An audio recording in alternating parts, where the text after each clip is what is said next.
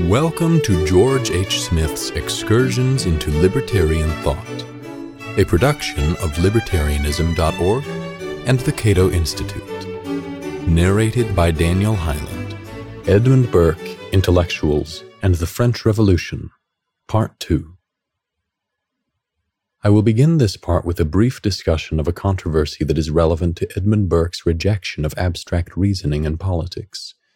In his first book, A Vindication of Natural Society, 1756, Burke, writing anonymously, presents himself as a disciple of the deist Lord Bolingbroke.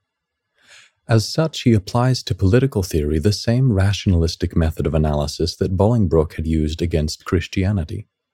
The result, a spirited critique of political society in favor of a natural society without government, has been construed by some readers as a serious defense of anarchism, whereas Burke wrote it as a reductio ad absurdum of political rationalism. The argument that the premises of John Locke and other individualists, natural rights, government by consent, etc., if consistently applied, will strand us in the anarchistic state of nature, with no logical way out, had been a popular method of criticizing liberal individualism for many years and a young Burke transformed this method into a sophisticated satire. But some modern libertarians believe that The Vindication was originally written as a serious defense of anarchism, and that only later did the youthful radical retreat into conservatism. This interpretation is wholly implausible. Much of the misunderstanding among some libertarians may be traced to an early article by Murray Rothbard a Note on Burke's Vindication of the Natural Society, published in the Journal of the History of Ideas, January 1958. Rothbard wrote, The Vindication was published anonymously when Burke was 27 years old. Nine years later, after his authorship had been discovered, Burke found himself about to embark on his famous parliamentary career. To admit that he had seriously held such anarchistic views in earlier years would have been politically disastrous. His only way out was to brush it off as a satire, thereby vindicating himself as an eternal enemy of rationalism and subversion.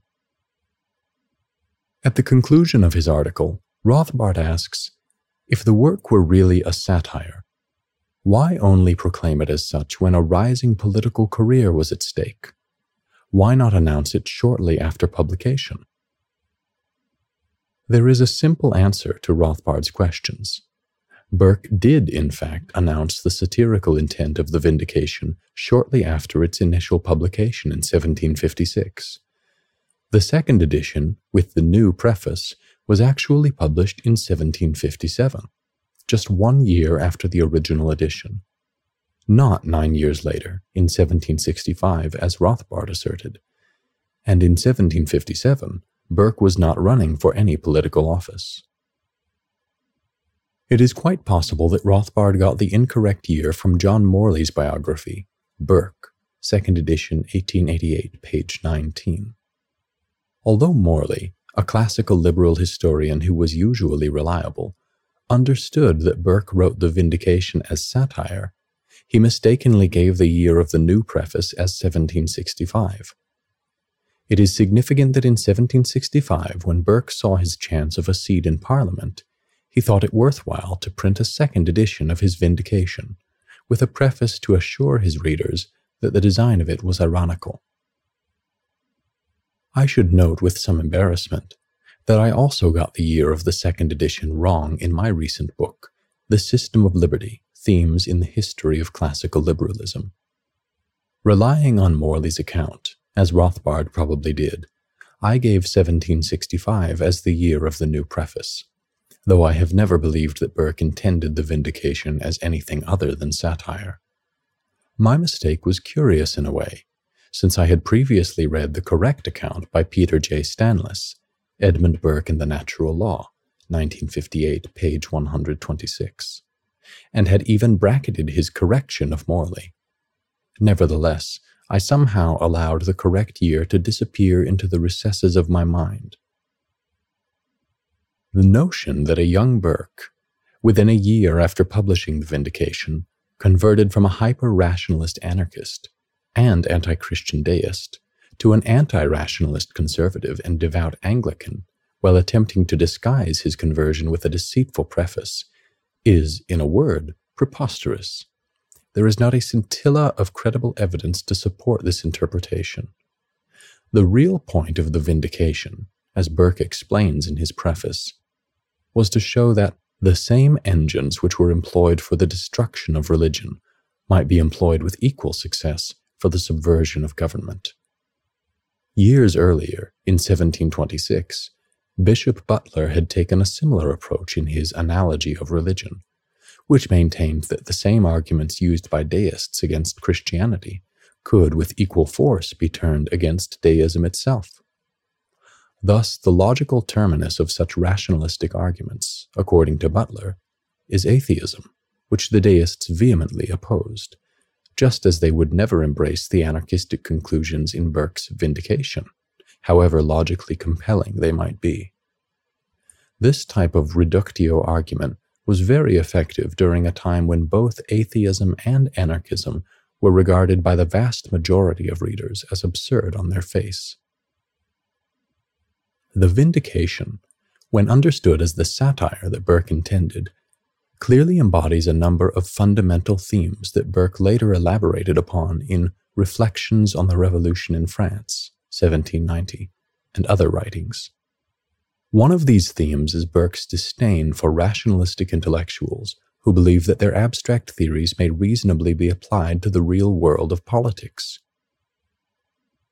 In his explanatory preface to The Vindication, Burke ridicules those thinkers who dwell in the fairyland of philosophy.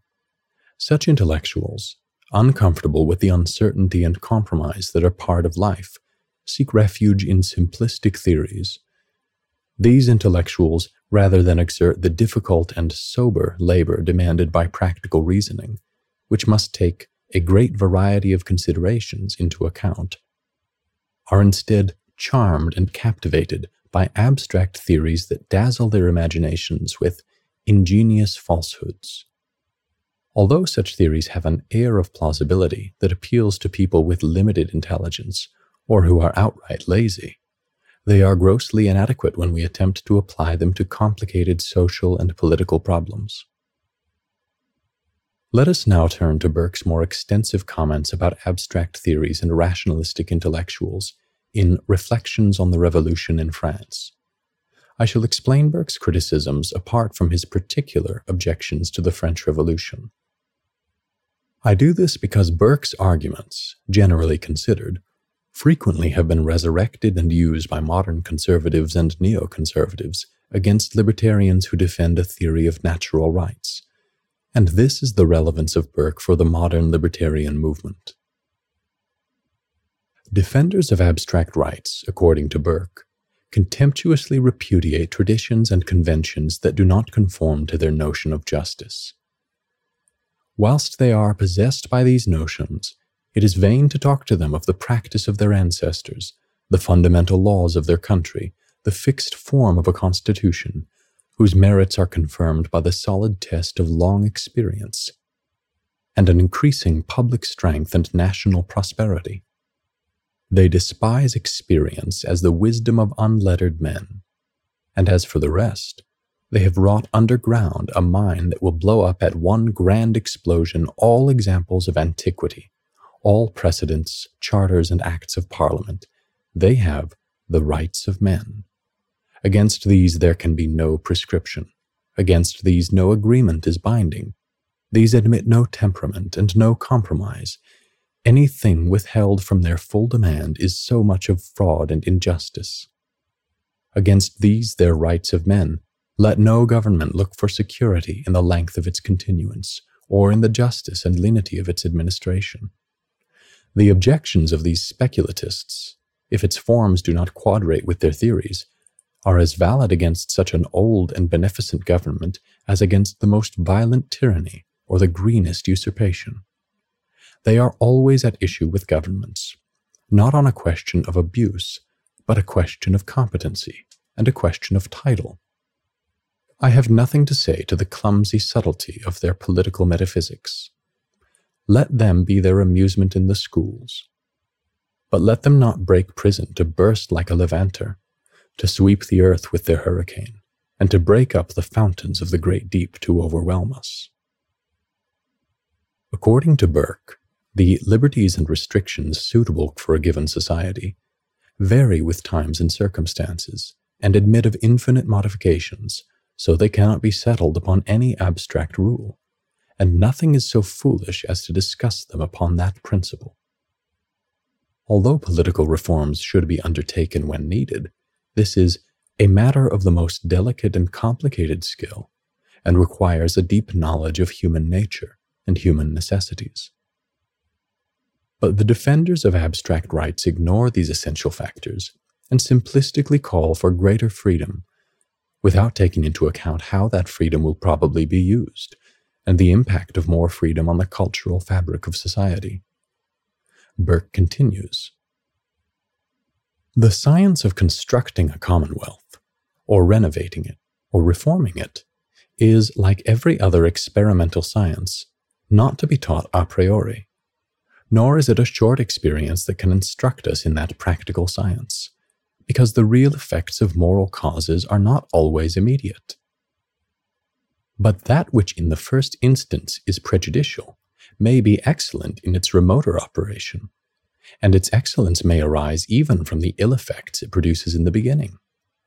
The reverse also happens, and very plausible schemes, with very pleasing commencements, have often shameful and lamentable conclusions. In states, there are often some obscure and almost latent causes, things which appear at first view of little moment, on which a very great part of its prosperity or adversity may most essentially depend. The science of government being therefore so practical in itself, and intended for such practical purposes, a matter which requires experience, and even more experience than any person can gain in his whole life however sagacious and observing he may be, it is with infinite caution that any man ought to venture upon pulling down an edifice which has answered in any tolerable degree for ages the common purposes of society, or on building it up again without having models and patterns of approved utility before his eyes. Burke's appeal to unintended consequences is the reverse of the version normally used by libertarians. Whereas libertarians usually emphasize the unintended consequences of government intervention, Burke appeals to the unintended and possibly deleterious consequences of reforming a government to achieve greater individual freedom. Ironically, perhaps, Burke also employs what may be called the conservative model of spontaneous order. Whereas libertarians, such as Thomas Paine, typically invoke the theory of spontaneous order to explain how a society can exist and prosper without the coercive hand of government. Burke argues that traditional institutions, including political institutions, were not designed from scratch. Rather, they developed, bit by bit, as practical remedies for specific problems. Such institutions, in evolving gradually to their present form, embody a wisdom that no single person can fully understand or appreciate. So it is sheer folly to evaluate them by abstract principles that fail to take complex historical circumstances into account.